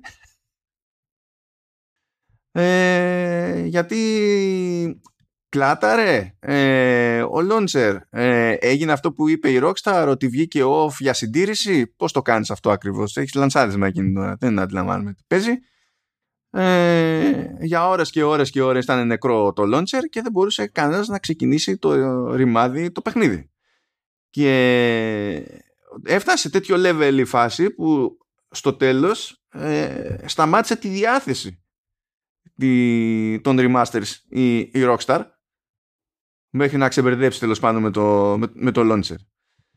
Και επειδή είμαστε και σε ένα κόσμο έτσι που μετράει πάνω απ' όλα η Αμερική, να πούμε ότι αντιμετωπίζει άλλο ένα ζήτημα η Rockstar με την τριλογία του GTA, ε, διότι κάποιος τσεκάρε τα files του, του PC ε, και βρήκε ότι μέσα στο παιχνίδι, παρότι βασικά μέσα στο παιχνίδι, όχι μέσα στο παιχνίδι όταν παίζεις, αλλά στον κώδικα στο του παιχνιδιού, στα αρχεία του παιχνιδιού, υπάρχουν και τα αρχεία που σχετίζονται με το, με, με το γνωστό hot coffee. Το οποίο για κάποιο λόγο εξακολουθεί και είναι, δεν ξέρω τι. OK, okay, τέλος πάντων. Αυτό. Καλά πάμε. Ωραίο. Ωραίο. Δεν, έχω μια υποψία, Ηλία, δεν ξέρω αν έχει, αν έχει πόδια αυτή η θεωρία. Έχω μια υποψία ότι ήταν βιαστική η δουλειά. Τα remasters. Τι, τι σε κάνει να το πιστεύεις αυτό; Δεν ξέρω, είναι, είναι τέτοιο. Είναι κάτι με γαργαλάει στην άκρη του μυαλού μου. Δεν θεωρώ ότι έχω αρκετές ενδείξεις για να, να το πιστέψω. Εντάξει, τι να, δεν ξέρω από πού να το πιάσω, να σου πω την αλήθεια. Αυτό το πράγμα. Ε, είναι τροπιαστικό και απαράδεκτο. Ε, είναι πέρα από κάθε λογική αυτό το πράγμα. Και δείχνει για μια ακόμη φορά ότι ακόμα και εταιρείες επίπεδου της Rockstar ε, κατά βάθος ε, δεν ενδιαφέρονται ιδιαίτερα για πάρα πολλά θέματα που αφορούν την ποιότητα των προϊόντων.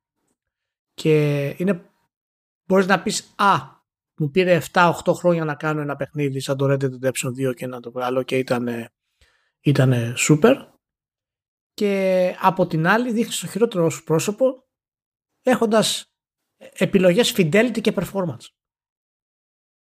Τώρα είμαστε σοβαροί fidelity και performance σε παιχνίδια εποχής του PS2. Δεν υπάρχει μεγαλύτερη απόδειξη ότι αυτό το κάναν τέσσερα άτομα σε κάποιο γραφείο απλά και μόνο για να μπορέσουν να βγάλουν χρήματα για την εορταστική περίοδο και να εκμεταλλευτούν ε, την, ε, τις γιορτές. Και αυτό είναι κάτι το οποίο έχει κάνει και η Blizzard. Η Blizzard φυσικά έχει ξεπέσει πάρα πολύ σε πολύ μεγάλο βαθμό, αλλά ε, ο τρόπος που έχει διαχειριστεί παράδειγμα χάρη το λανσάρισμα του Diablo 3 ήταν ακριβώς αυτό. Δεν τους ενδιαφέρει μάλλον και δεν τους ενδιαφέρει γιατί η δύναμη του branding είναι πολύ πιο δυνατή όπως και οι ίδιοι gamers είναι πιο αδύναμοι πλέον στην πραγματικότητα ε, για να ελέγξουν τέτοιες καταστάσεις. Κάτω, το GT είναι τόσο φαινόμενο που έβλεπα, είχα κουραστεί να βλέπω ρεπορτάζ εντός εισαγωγικών από gaming media όλες αυτές τις μέρες μέχρι να γίνει το, το λανσάρισμα που κάναν ολόκληρη ιστορία για τα ποια μουσικά κομμάτια έχουν μείνει μέσα, ποια δεν έχουν μείνει μέσα, ποια, ε, με ποια παίζει κόλλημα λόγω δικαιωμάτων κτλ. Παιδιά, και έβλεπα συνέχεια, έβλεπα κάθε μέρα δημοσίευση για αυτό το θέμα, σαν να ήταν κάτι πραγματικά σημαντικό θα πεταχτεί κάποιος και θα πει ναι, αλλά τέλος πάντων το, το roster των κομματιών στα, στα GTA έδινε χαρακτήρα στο, στην εμπειρία κτλ. Ναι, δεν αντιλέγω. Αλλά δεν μπορεί αυτό να είναι πραγματικά σοβαρό ζήτημα. Βέβαια, δεν, το ξέρουμε όλοι ότι δεν είναι σοβαρό ζήτημα, όλοι εννοώ του αθλήματος, αλλά ξέρουμε επίσης ότι είμαστε στο web, οπότε πρέπει να δημοσιεύουμε πράγματα που έχουν GTA πάνω στον τίτλο. Απαράδεκτο. Και έτσι ε, τους παίρνουμε το, όλους μαζί ας πούμε και δημιουργούμε μια διανόητη φούσκα για το μηδέν στην προκειμένη περίπτωση. Δηλαδή Προφανώς και δεν ισχύουν τα licenses των μουσικών κομματιών από τότε. Προφανώς δεν είναι αυτονόητο ότι και να θες να τα ξαναπάρεις για το 2021 ότι θα σου κάτσουν όλα. Ποιος ενδιαφέρεται, ποιος ενδιαφέρεται για αυτό το πράγμα; Δηλαδή... Ποιος ενδιαφέρεται πραγματικά; και αυτοί που ενδιαφέρονται, γιατί προφανώς υπάρχει ε, προσφορά και ζήτηση στην ισογραφία, αυτοί που ενδιαφέρονται πιθανά είναι και αυτοί που έχουν προπαραγγείλει ε, τα GTA Trilogy. Και αυτοί... Τώρα μη στοχοποιείς, μη στοχοποιείς στοχοποιώ γιατί είναι πιο κοντά στη δική μου ηλικία αυτοί που το έχουν κάνει. Δεν, δεν μπορώ να βρω άλλη εξήγηση.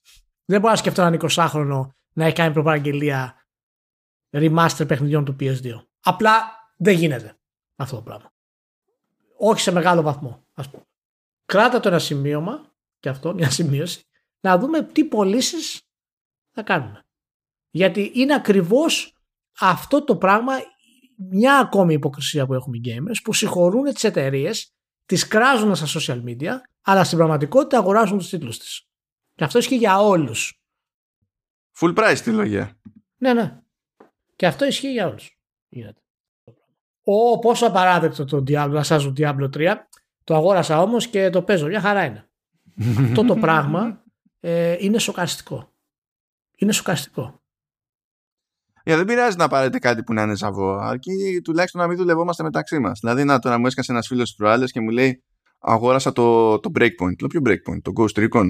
Μου, μου λέει: Ναι, του λέω γιατί. Μου λέει: Δεν ξέρω. You can kill me now. Λες εντάξει, τουλάχιστον έχουμε συνεννοηθεί σε βασικό επίπεδο παρότι ήταν ατύχης η κίνηση, ας πούμε. Ε, τώρα να σας φτιάξουμε κάτι έτσι πιο θετικό. Ναι. Ε, λοιπόν, άλλαξε πρόεδρο η Αναπούρνα. Θα μου πεις γιατί αυτό θα σου φτιάξει το κέφι. Ε, ο νέος πρόεδρος είναι ο Νέιθαν Γκάρι. Αλλά ο Νέιθαν Γκάρι ε, ήταν εκείνος που έτρεχε την Αναπούρνα Interactive. Ναι. Οπότε έχουμε το περίεργο ότι μια εταιρεία, η Αναπούρνα, που ξεκίνησε στο χώρο του κινηματογράφου και έκανε άνοιγμα προς το gaming, έχει πάει αρκετά καλά στο gaming, ώστε αυτός ο τύπος που έτρεχε το gaming να καταλήξει να είναι ο πρόεδρος του συνόλου. Ε, να πούμε βέβαια ότι ήταν ε, πριν την Αναπούρνα ήταν creative director έτσι, στο PlayStation για 10 χρόνια. Ναι. Ε, και είναι μία από τις κινήσεις ε, που πιστεύω θα φέρουν την Αναπούρνα ακόμα ψηλότερα. Παραμένει η αγαπημένη μου εταιρεία που πρέπει να αγοραστεί από κάποιο μεγάλο. Είναι η αγαπημένη μου εταιρεία που πρέπει να αγοραστεί. Είναι η εταιρεία που πρέπει να την πάρεις. Κάτσε, συγγνώμη, αφού, αφού λέει Αναπούρνα. Είναι, ε, εγώ θυμάμαι Άτλους. Γιατί μπερδεύτηκα, είναι και οι δύο από Α. Α, α, α, μάλλον, μάλλον. Ναι, ναι, ναι. Όχι Αναπούρνα. και η Άτλος είναι ήδη αγορασμένη. Μάλλον. Ξέρασε το. Είναι, απλά, δεν, απλά δεν έχει ανακοινωθεί ακόμα. ε, είναι, είναι αγαπημένη εταιρεία που πρέπει να αγοραστεί. Να την πάρεις και να της πεις κάνε ό,τι θέλεις. Κάνε ό,τι θέλεις. Γιατί συνεχίζει και με τα indie games που, που βγάζει ε, προσφέρει τίτλους οι οποίοι είναι πάντα, πάντα πολύ κοντά σε Game of the Year contenders. Μερικές φορές είναι κιόλας, όπως με το Outer Wilds. Ε, είναι, είναι, το ταλέντο της εταιρείας είναι επανάληπτο. Το δημιουργικό της όραμα, ας πούμε, είναι τρομερό. Ε, τα παιχνίδια της διαφέρουν αισθητικά, διαφέρουν καλλιτεχνικά. Είναι, είναι άλλο πράγμα η εταιρεία. Ε, πηγαίνει σε διάφορες κατηγορίες να φτιάξει τα παιχνίδια της. Ε, πραγματικά είναι σοκαριστική. Μην developers, publishers, δεν ξέρω ποιοι, όσοι ακούτε, βοηθήστε την εταιρεία αυτή. Εντάξει, να γίνει αυτό που πρέπει να γίνει. Περισσότερο. Είχε και πρόβλημα χρηματοδότησης, νομίζω, πέρυσι. Αλλά ναι, της καπουλάρισε. Πέρυσι. Ναι. Πάντως έχει για μένα ενδιαφέρον ότι μιλάμε για μια εταιρεία που στην ουσία χώθηκε στον κινηματογράφο. Δεν είναι και πολύ παλιά εταιρεία παραγωγής. Ε, χώθηκε στον κινηματογράφο και αυτό ακριβώς που ήθελε να κάνει με συγκεκριμένο τρόπο στον κινηματογράφο το πήρε και τη λογική αυτή την, την, την εφαρμόζει σε, στο gaming και έχει ακόμα. Ε, ξέρω στα ελληνικά. Ε, πες το, πώς το Έχει ακόμα μέσα στην εταιρεία κομμάτια της εταιρείας που ασχολούνται με TV, theater και... Ναι βέβαια, όχι, δεν ακυρώνει το ένα άλλο. Το interactive είναι branch. Υπάρχει το main ναι. που είναι για κινηματογράφο, τηλεόραση και, και τα λοιπά βέβαια. Ναι, ναι. αλλά θυμάμαι το, το άλλο το αντιπαράδειγμα. Τιμήματα. Τιμήματα. Τιμήματα. Okay. θυμάμαι το άλλο το, το αντιπαράδειγμα ε, που πόσα χρόνια είχαμε στην ουσία, ας το πούμε υπό την ίδια σκέπη γιατί τεχνικώς δεν ισχύει αλλά εντάξει υπό την ίδια σκέπη είχαμε ε, το κομμάτι του PlayStation και της Sony Pictures. Και πόσες φορές είχαμε ακούσει ότι συνεργαζόμαστε πολύ στενά θα κάνουμε παπάδες και δεν ξέρω και εγώ τι. Και το μόνο που καταφέρανε μετά από 20 τόσα χρόνια PlayStation ήταν να μάθουν να λένε ιστορίες τούμπανο οι τύποι του PlayStation μόνοι τους σχεδόν και οι άλλοι να μην κάνουν τίποτα ξέρω. Δηλαδή είναι ναι, από τα εντάξει τι, τι να πεις. Anyway ε, ένα γρήγορο πέρασμα από Sega ναι, έβγαλε εκεί πέρα ε, αποτελέσματα τριμήνου και εξαμήνου. Καλά πάει δεν θα το αυτόσουμε τώρα με forecast και τα λοιπά αλλά είχε μια αυτή θυμάσαι Ηλία που λέγαμε αυτό για το λεγόμενο το Super Game για το οποίο έγινε και κονέ πρόσφατα με τη Microsoft για υποδομή στο, στο cloud και διάφορα τέτοια. Ε, λέει λοιπόν ότι η εταιρεία είναι διατεθειμένη σε ορίζοντας, σε ορίζοντα πενταετίας να ξοδέψει 883 εκατομμύρια δολάρια σε αυτή την παραγωγή. Σεγκά, αυτά τα κάνουμε για να βγάλουμε κονσόλα. Για να βγάλουμε καινούργιο Dreamcast. Όταν έχουμε αυτά τα λεφτά, βγάζουμε καινούργιο Dreamcast.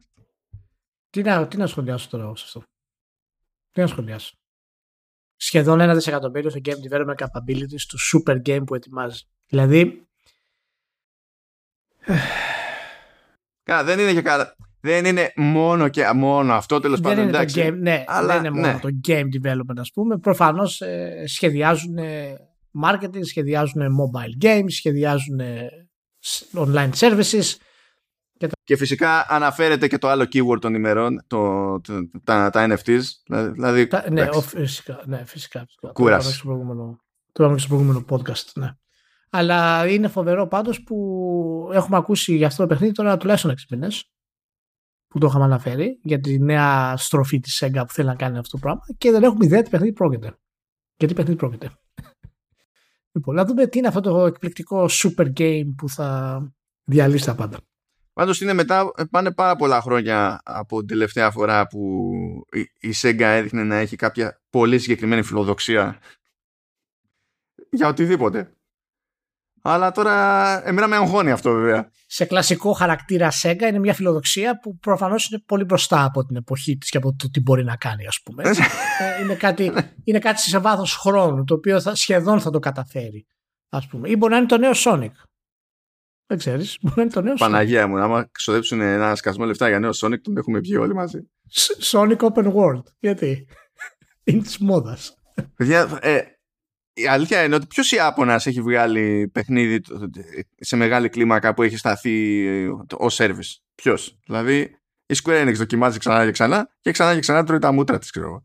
Ποιο άλλος το έχει κάνει; Ε, Pokemon post-apocalyptic. Εντάξει, όχι, ο καθένας- όχι πρώτα, πρώτα το Kirby το post apocalyptic που το έχουμε. Ε, ναι, πρώτα το δώσει Kirby, κιόλας. εντάξει. Ε, ναι, είναι αρχή, εγώ το πήγα ένα βήμα παρακάτω. Είναι το επόμενο βήμα. Είναι, είναι proving grounds για το post apocalyptic Pokemon, το ξέρεις. είναι, είναι. Εγώ το πιστεύω. Το πιστεύω αυτό το πράγμα. Λοιπόν, τώρα να κινηθούμε λίγο Xbox μεριά, αλλά μια ενδιάμεση στάση που θα είναι πάλι Xbox, έτσι. Ξεπατώθηκε, λέει, το, το Forza. Το πέτυχε σε αυτό. Βγήκε ο Spencer και λέει ότι έχουμε, λέει, 4,5 εκατομμύρια ενεργούς παίχτες ε, στο πρώτο 24ωρο της κανονικής διάθεσης του παιχνιδιού, που έχω κάτι διαφωνίες εκεί πέρα, οκ. Ε, το οποίο συμπεριλαμβάνει φυσικά τα πάντα όλα, δηλαδή από Xbox One μέχρι Xbox Series X και PC και Cloud και παπάντζες. Αλλά για μένα το πιο, το πιο δυνατό και το πιο ενδιαφέρον και το πιο εντυπωσιακό ήταν ότι πριν έρθει και καλά η ημερομηνία κυκλοφορίας της κανονικής έκδοσης που επιμένω να διαφωνώ ότι δεν είναι αυτή η πραγματική ημερομηνία κυκλοφορίας του παιχνιδιού ε, ε, ε, παίζανε online ήδη ένα εκατομμύριο παίχτες που τα είχαν σκάσει παραπάνω για να πάρουν τη, την ειδική έκδοση που τους έδινε, που στην ουσία ε, άνοιγε το παιχνίδι μερικές μέρες πριν. Που αυτή είναι η πραγματική ημερομηνία κυκλοφορίας. Α, οπότε με τα δεδομένα ότι υπάρχει Game Pass καλά προ- και πέραν του ότι αυτό το παιχνίδι βγαίνει σε ένα μάτσο συστήματα στην πραγματικότητα με, με τα δεδομένα ότι κάποιος μπορεί απλά να τη σκαπουλάρει με το Game Pass τουλάχιστον ένα μύριο πήγανε και πληρώσανε Μάλιστα. που δείχνει για μένα τουλάχιστον ότι το ένα δεν ακυρώνει το άλλο και χαίρομαι που το ένα δεν ακυρώνει το άλλο και ότι το- μπορεί το ένα να στηρίζει το άλλο. Γιατί στην τελική αυτοί ένα εκατομμύριο τύποι που παίζανε νωρίτερα και είχαν να δείχνουν, είχαν να μιλάνε, είχαν να κάνουν, μπριζώνουν και τους άλλους που σκεφτόντουσαν αν θα αγοράσουν το παιχνίδι ή όχι ή σκεφτόντουσαν αν θα γίνουν συνδρομητές Game Pass ή όχι. Δηλαδή αυτό, αυτό το τζέρτζελο που φέρνει νωρίς φράγκο στη, στη Microsoft δημιουργεί, ε, δεν δημιουργεί, ε, λειτουργεί και ως έξτρα μαρκετάρισμα ας πούμε, του παιχνιδιού. Δηλαδή είναι όλο, όλο win, win παντού. Ναι, είναι αυτή η συνέργεια που έχουμε πει εδώ και πολύ καιρό ότι σκοπεύει η Microsoft και όσο αρχίζουν και ρολάρουν οι first party ε, τίτλοι, τόσο πιο πολύ θα την βλέπουμε. Μην ξεχνάτε και πάρα πολύ απλό παράδειγμα, παραδείγματος χάρη, ότι κάποιος μπορεί να του αρέσει το Forza Horizon 5 και να πει «ΟΚ, θα γίνω συνδρομητή στο Game Pass, αλλά μόνο για να το δοκιμάσω». Και οι 7 πρώτες μέρες είναι δωρεάν. Νομίζω είναι 7, δεν θυμάμαι ακριβώς. Όταν είσαι καινούριο συνδρομητής, ναι. Όταν είσαι καινούριος. Αυτό είναι κάτι το οποίο μετράει η Microsoft. Και αυτό το θέλει πάρα πολύ. Γιατί ξέρει η Microsoft ότι το ποσοστό το οποίο θα μπει για να είναι δωρεάν μόνο και μόνο για να δοκιμάσει ένα παιχνίδι έχει πολύ μεγαλύτερη πιθανότητα να καταλήξει συνδρομητής ή να αγοράσει το παιχνίδι. Και αυτό το βλέπουμε με τις πωλήσεις του Forza αυτή τη στιγμή. Δηλαδή διπλαρώνει το κοινό, επεκτείνει το κοινό και ταυτόχρονα ανεβάζει και το value με της υπηρεσίας. Αυτό το όραμα που είχε η Microsoft για το Game Pass, το οποίο θα το φτάσει στο αποκορύφωμά του έχοντας με τα, τα first parties ε, στην ουσία, είναι, λειτουργεί ε, νομίζω στο βαθμό που περίμενα. Και απομένει να δούμε ποιο θα είναι το χρονοδιάγραμμα των κυκλοφοριών της γενικότερα και πώς θα το στηρίξει αυτό σε βάθος χρόνου. Γιατί παιχνίδια σαν το Forza Horizon ε, φυσικά έχουν πολύ μεγάλο άνοιγμα έτσι, γιατί είναι μεγάλα franchises. Ε, να δούμε πώς θα γίνει αυτό σε νέα. Εντάξει, στην τελική είναι racing. Δηλαδή. Ναι, αυτό θέλω να πω. Εντάξει, ε, το, το 4,5 εκατομμύρια είναι πολύ μεγάλο νούμερο, δεν το συζητάμε, είναι τρελό νούμερο. Ε, αλλά δεν πάει να είναι από τα πιο mainstream, mainstream της mainstreamότητας. Ναι. Λέει ότι είναι υπερ, υπερδιπλάση σε σχέση με λανσάρισμα προηγούμενου Forza. Βέβαια, σε άλλη πραγματικότητα επιχειρηματική βγήκε το προηγούμενο και σε άλλη βγαίνει το, το, το καινούριο. Εντάξει, δεν, είναι, δεν συγκρίνουμε όμοια πράγματα στην πραγματικότητα. Αλλά αυτό δεν αλλάζει ότι υπάρχουν τόσοι άνθρωποι που ασχολούνται αυτή τη στιγμή που μιλάμε, ας πούμε. Είναι πολύ περίεργος να δω τι θα κάνει ε, αυτό, πόσο θα σπρώξει τα νούμερα του Game Pass γενικότερα και αυτό είναι το, το πρώτο punch στο One 2 διότι υποτίθεται ότι περιμένουμε και το ρημάδι το, το Halo Infinite. Ναι και πρέπει να δούμε ακόμα πιο βασικό ποιο θα είναι το νούμερο που θα γίνουν όντως συνδρομητές μετά. Ναι, ναι. Δηλαδή που θα παραμείνουν συνδρομητές από την συμμετοχή τους, ας πούμε, στο Forza Horizon Πολύς λόγος γίνεται πάντως και καλά με τη μία για Game of the Year και ό,τι καλύτερο έχουμε δει στο, στο νέο hardware και τα λοιπά και εμένα με σφίγγουν αυτές οι συζητήσεις. Με κατευθείαν δεν... Εντάξει τεχνικά OK okay, είναι showcase δεν το συζητάμε αλλά δεν έχει μεγάλες διαφορές από, τα, από το προηγούμενο Forza μην τρελαθούμε κιόλας. Είναι, είναι, είναι σαν το Elden Ring στην ουσία. Ε, οι μηχανισμοί του και τα λοιπά δεν έχουν τεράστιες διαφορές τώρα μην τρελαθούμε. Anyway, ε, θα μείνουμε στα του Xbox γιατί υποτίθεται ότι Κάποιοι πήραν χαμπάρι δύο καινούρια ε, project που έχουν code names αυτή τη στιγμή. Είναι το Midnight και το, α, το Pentiment παίζει λέει να μην είναι και code name, παίζει να είναι και legit name τέλος πάντων.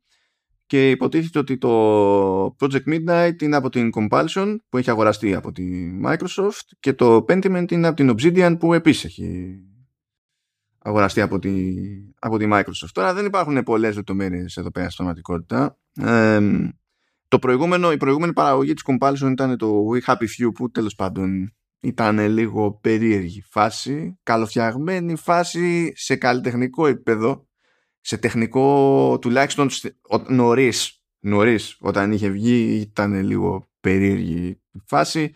Δεν ήταν του στυλ μου το, το παιχνίδι, αλλά μ' άρεσε ο κόσμος του τουλάχιστον, όσο άντεξα να παίξω τότε. Ε, θα δούμε τώρα τι, τι είναι αυτό.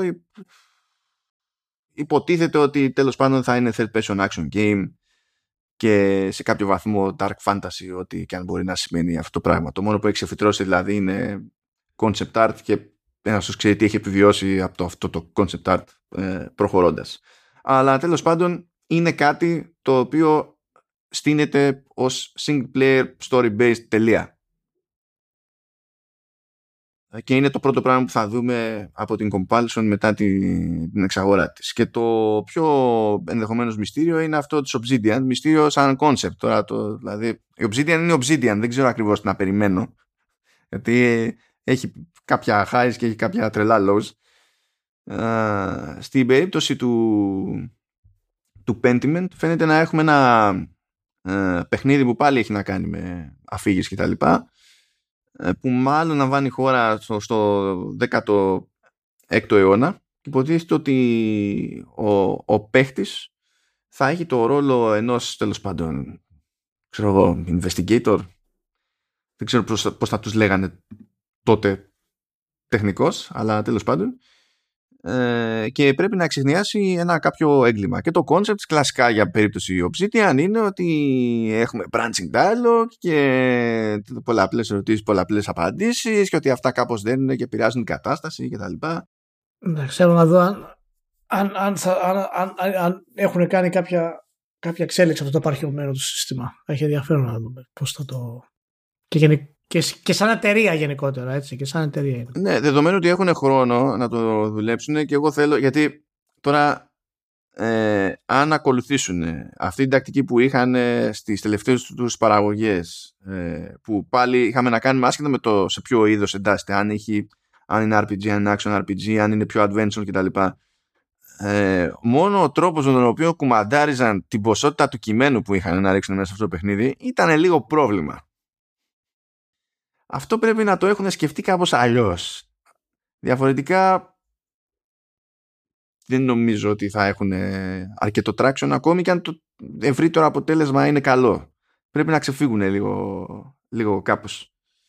Αλλά έχουμε καιρό σε, σε κάθε περίπτωση. Αν και λέγεται ότι και καλά στόχος για το Pentiment είναι να βγει το 2022, αλλά δεν ξέρω. Τώρα, αν ισχύει και η άλλη πληροφορία ότι στην παρούσα ή την τελευταία φορά που ακούσαν τέλος πάντων δουλεύαν το παιχνίδι 12 άτομα, δεν ξέρω πώς γίνεται αυτό το πράγμα. Ναι. Εντάξει, η Obsidian ε, μας έχει συνηθίσει λίγο στα παιχνίδια τα οποία βγαίνει σαν, σαν πειραματάκι, ψάχνοντας διάφορα νέα IPs, πώς θα βγουν. Είχαν και το άλλο με τον κήπο, τα μυρμήγκια και τα λοιπά που δεν θυμάμαι πώς λέγεται. Ε, το Grounded. Ναι που ακόμη δεν έχει κάνει κανονικό λανσάρισμα υποτίθεται. Δεν όχι, καλά, όχι, ακόμη μπέτα είναι. Και, και είναι και ενδιαφέρον, είναι και ενδιαφέρον. Οπότε κάνει κάτι τέτοια πειράματα η εταιρεία καθώς τώρα μεγαλώνει. Δοκιμάζει δηλαδή τις δυνάμεις της και αλλού.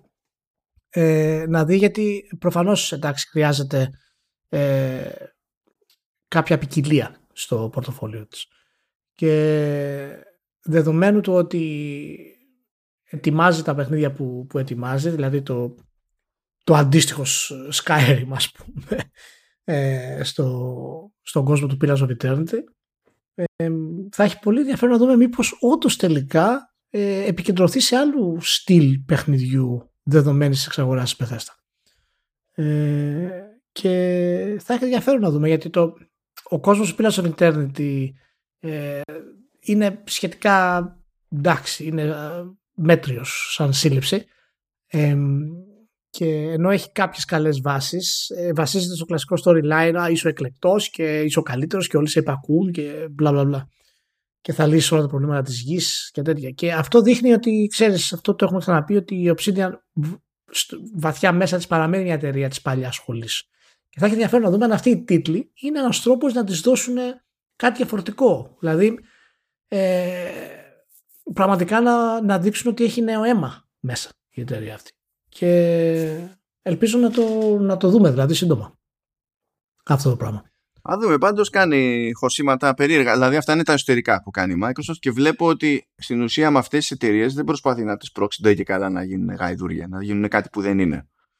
Ε, μπορεί να καταλήξουν κάποτε, αλλά νομίζω ότι τους αφήνει να ξεκινάνε στο, στην κλίμακα που έχουν συνηθίσει. Απλά με, με άλλες πλάτες από πίσω, ας πούμε και, έχουν, και κάνουν κάτι ανάλογα και εξωτερικά έτσι, γιατί έχουμε δει ήδη εξωτερικές συνεργασίες δηλαδή π.χ. με την Avalanche για το Contraband ενώ υποτίθεται ότι κάτι, κάτι στείνει ας πούμε με την IO Interactive το οποίο υποτίθεται ότι θα είναι Fantasy RPG εκεί δεν ξέρω τι να περιμένω ε, και αντίστοιχα κάτι κάνουμε με το Stoic Studio ε, τον, τον Banner Saga που εκεί είναι εξωτερικές συνεργασίες έτσι. Αλλά... Ναι, ναι, ναι. Όχι, ε, ε, ε, όχι μα, μα δείχνει ούτως ή άλλως γιατί και με το Pentiment που είπαμε τώρα και με το Grounded αλλά και με το Outer Worlds δείχνουν αυτό το πράγμα. Ότι προσπαθούν να δημιουργήσουν ποικιλία στο πορτοφόλιό τους και να στην πραγματικότητα προσπαθούν να αναδείξουν νέους designers μέσα στην εταιρεία. Αυτό προσπαθούν να κάνουν. Για να δουν πού μπορούν να τους, να τους πάνε. Και μπορεί το Outer Worlds μηχανικά να είναι ας πούμε το 1904 ε, το art style γενικότερα δείχνει ότι υπάρχει διάθεση μέσα στην εταιρεία. Ακόμα είμαι, σου λέω, είμαι λίγο αβέβαιος ε, για την, για την πορεία της εταιρείας. Για το που θέλει να πάει. Δεν έχω καταλάβει πού πάει η εταιρεία αυτή. Και υπάρχει βέβαια η ασφάλεια της Microsoft που ε, της ανήκει αυτή τη στιγμή αλλά θα ήθελα να δω κάποιο πιο συγκεκριμένο σχέδιο σε αυτό το πράγμα. Και να πούμε ότι ετοιμάζει αυτό και αυτό. Να φύγει δηλαδή από το πειραματικό στάδιο σύντομα. Ε, γιατί δεν θέλουμε μια εταιρεία που έχει ε, ταλέντο, γιατί έχει ταλέντο η Obsidian, να, να ανοίξει τρία-τέσσερα IPs και να εργάζεται πάνω σε αυτά τα οποία δεν θα είναι, ξέρεις, του, ε, IPs του AAA. Ας πούμε. Ε, θα δούμε. Θα δούμε. Τώρα να φύγουμε από το, από το Xbox και να σταθούμε σε ένα, σε ένα άλλο θέμα, μιας και πέτυχα ένα κείμενο τέλος πάντων εκεί στο Extreme Tech. Ναι. Που μπλέκει με το κλασικό debate. Τι είναι PC gaming, τι είναι console gaming, πόσο, τι τα χωρίζει, τι τα συνδέει και, και τα λοιπά. Και το έβαλα στην άκρη αυτό το κείμενο διότι ξέρω, δηλαδή το outlet που, το, που καταπιάνεται τέλος πάντων, το, το Extreme Tech είναι, είναι πισάδες.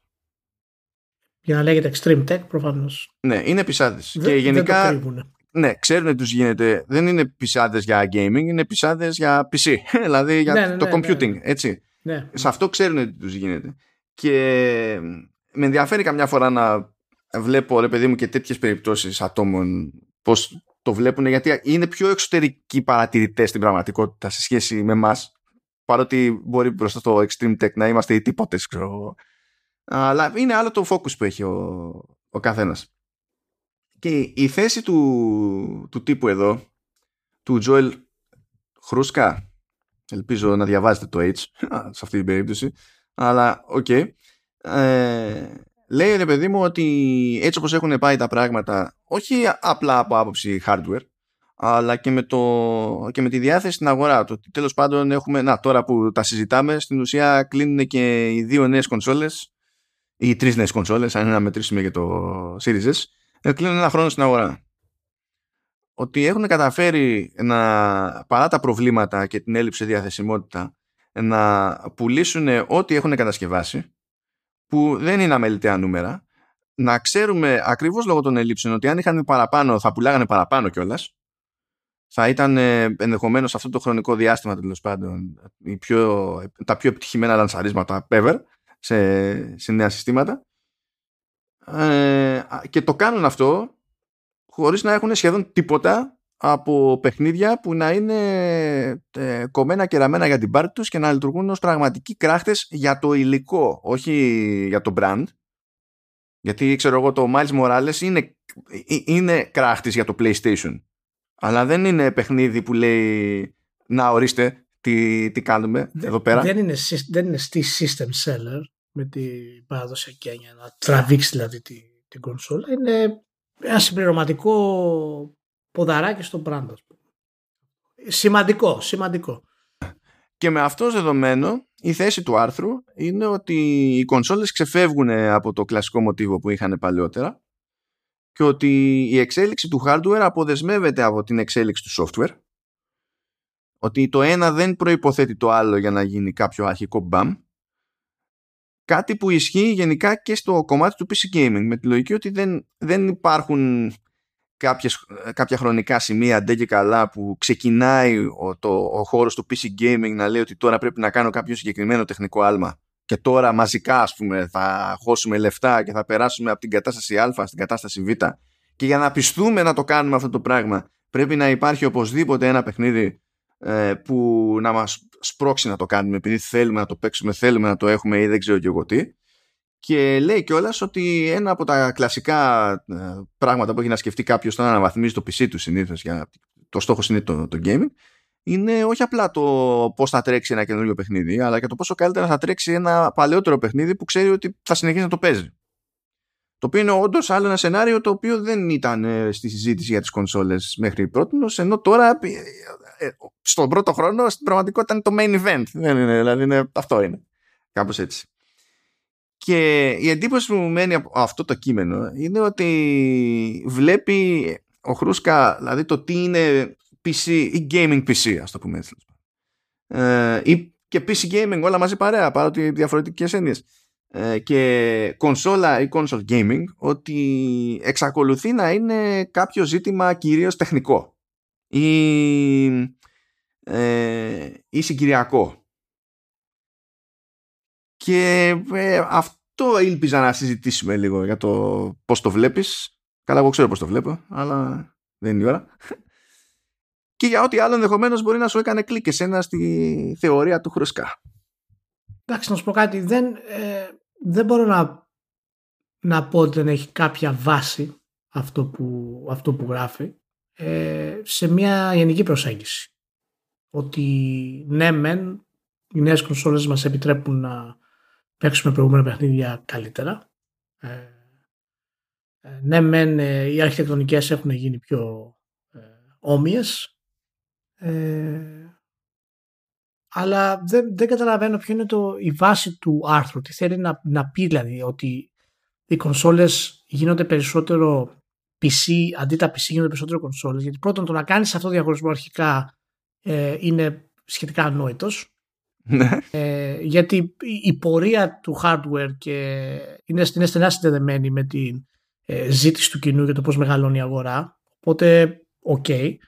Ε, δεύτερον, όταν λέει παραδείγματος χάρη ότι αγοράζεις νέα κάρτα γραφικών για να παίξεις προηγούμενα παιχνίδια καλύτερα, για ποιους μιλάει; Προφανώς μιλάει για το 1 εκατομμύριο PC users από το 1 δισεκατομμύριο.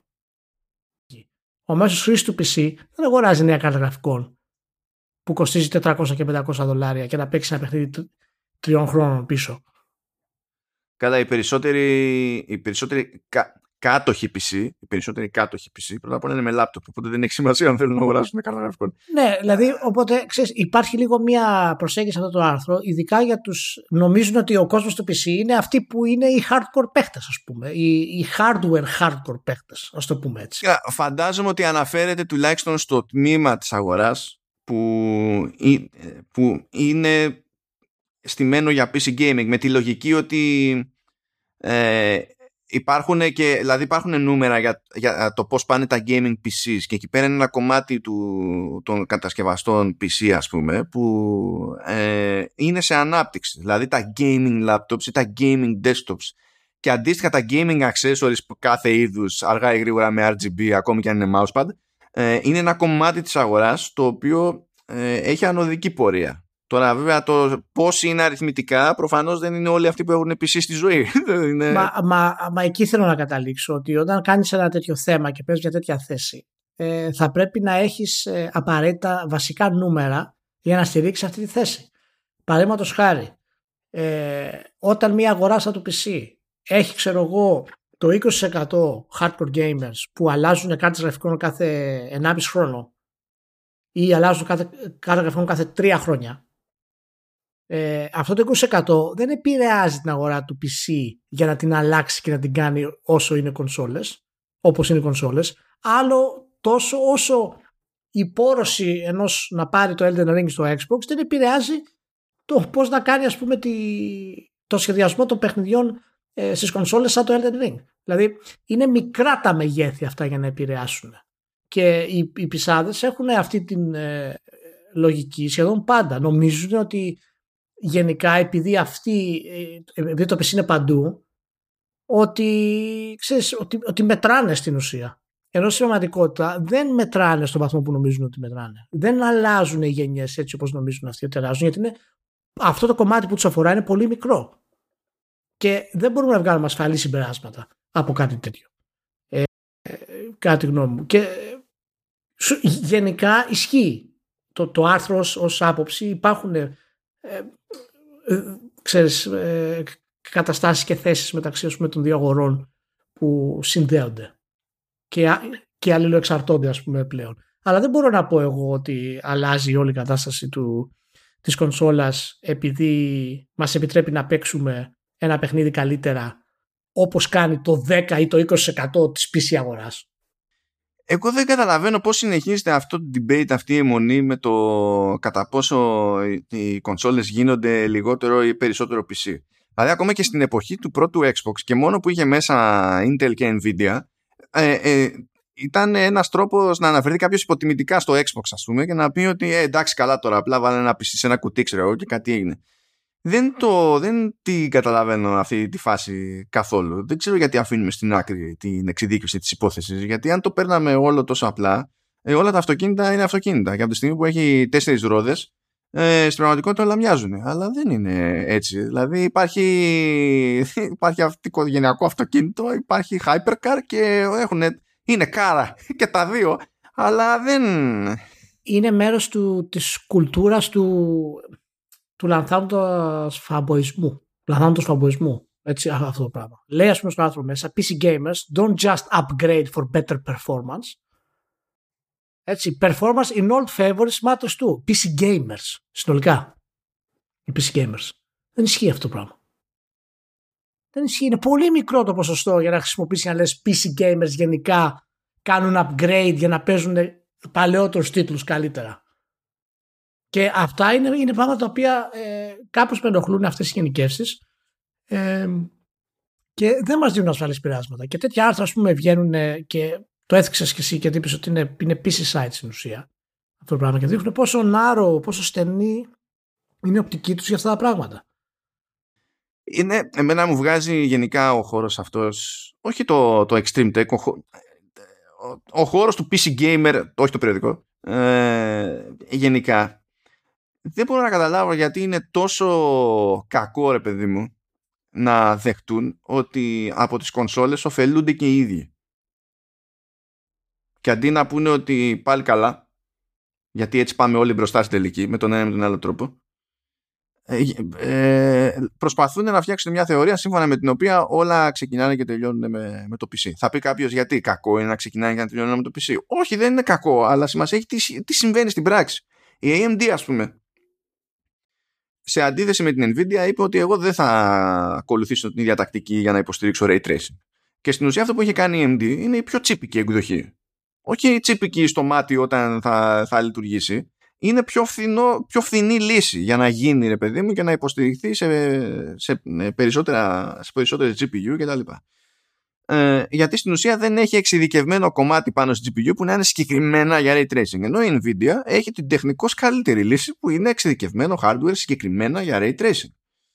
Ενώ η, η AMD είναι φάση, αν κάτι χρησιμοποιείται για ray tracing, σου κόβει πόρους από το κλασικό, ξέρω εγώ, το, το rasterizing. Πάρα πολύ ωραία.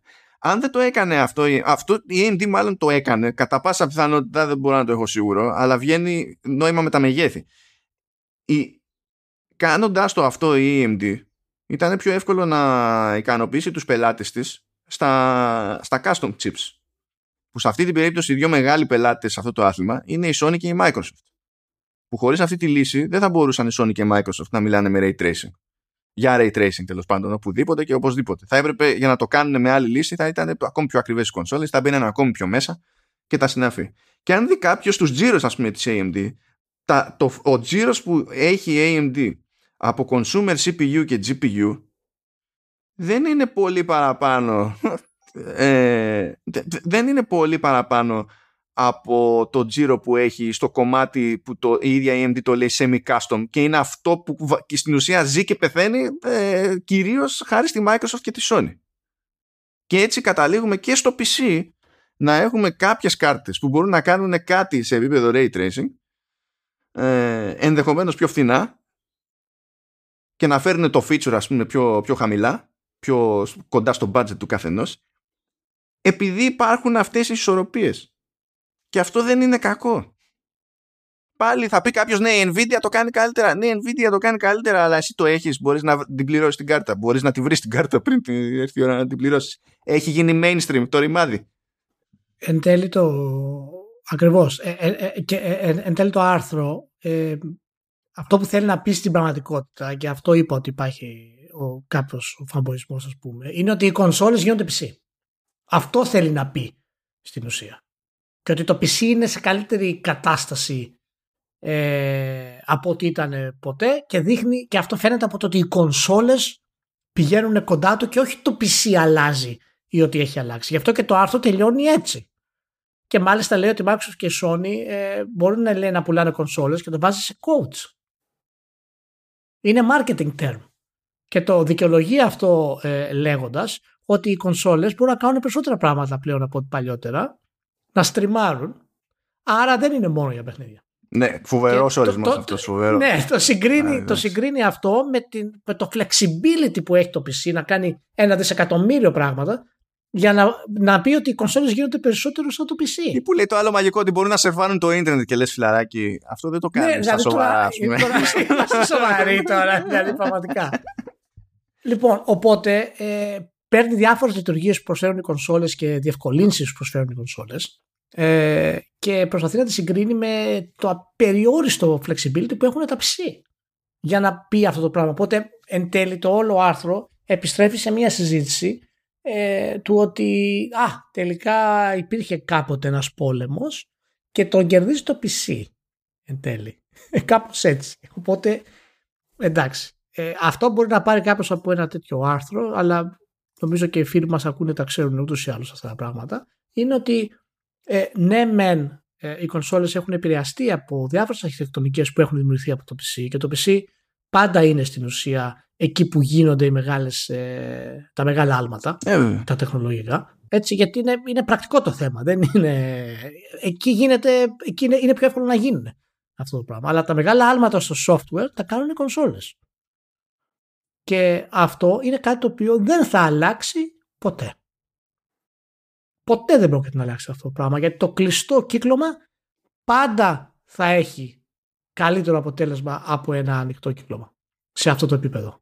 Έτσι. Και μιλάμε φυσικά και αναλογικά με τα, με τα παιχνίδια τα οποία λανσάρονται και τα λεφτά τα οποία δίδονται σε, σε αποκλειστικά. Γι' αυτό και κανένας δεν ε, δημιουργεί αποκλειστικά παιχνίδια στο PC πλέον. Με budget, με, με budget με budget 50 εκατομμυρίων. Αυτό, Δεν υπάρχει αυτό. αυτό. Ναι, δεν, αυτό. Υπάρχει. Ναι, δεν, υπάρχει. Δεν, είναι, δεν είναι πρακτικό. Όχι. Δηλαδή δεν, δεν επιβιώνεις όχι, όχι. αυτόν τον τρόπο. Ακριβώς. Ακριβώς. Νομίζω ότι η δύναμη του PC στην πραγματικότητα είναι, είναι το Steam.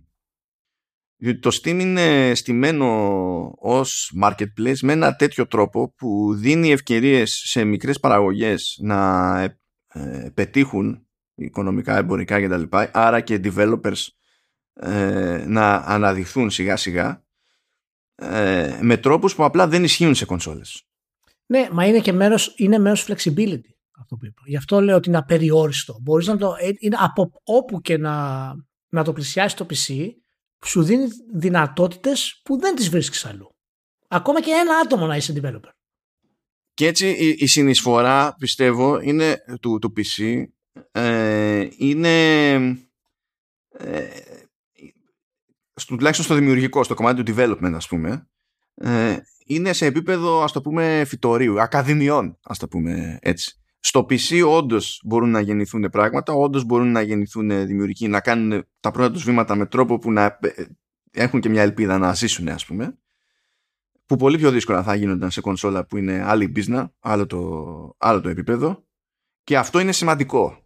Αυτό είναι σημαντικό και είναι μια αδυναμία ας πούμε των, των κονσολάδων τουλάχιστον στο, στο business model ας πούμε της κονσόλας που δεν θα ήθελα να είναι σε αυτό το χάλι που είναι αλλά όπως και αν είναι εκεί υπερτερεί το PC νομίζω ότι αυτό θα ήταν πολύ πιο εύκολο ο PC gamer να το απολαμβάνει να το αναγνωρίζει και να το γιορτάζει ας πούμε να το προτάσει σαν πλεονέκτημα το να κάθεται και να στέκεται σε όλο το τεχνικό της υπόθεσης. Γιατί αν μας σταθούμε στο τεχνικό της υπόθεσης φίλε Ηλία Θέλω να πω στο MacBook πρώτη στο κοιμής που έχω μπροστά μου που τρέχει όλα αυτά που τρέχω συνήθως στην ηχογράφηση και ενώ το δικό μου MacBook Pro το προηγούμενο ε, βάζει τις δύο, τους δύο νομιστήρες να τρέχουν ξέρω εγώ, σε 3.000 στροφές αυτό είναι μηδέν. Όλοι τώρα που μιλάμε είναι μηδέν. Έχω ανοίξει τους μετρητές και είναι μηδέν. Είναι μηδέν. Δεν ενδιαφέρεται για τίποτα. Και οι θερμοκρασίες είναι κομμωδία. Αλλά ναι.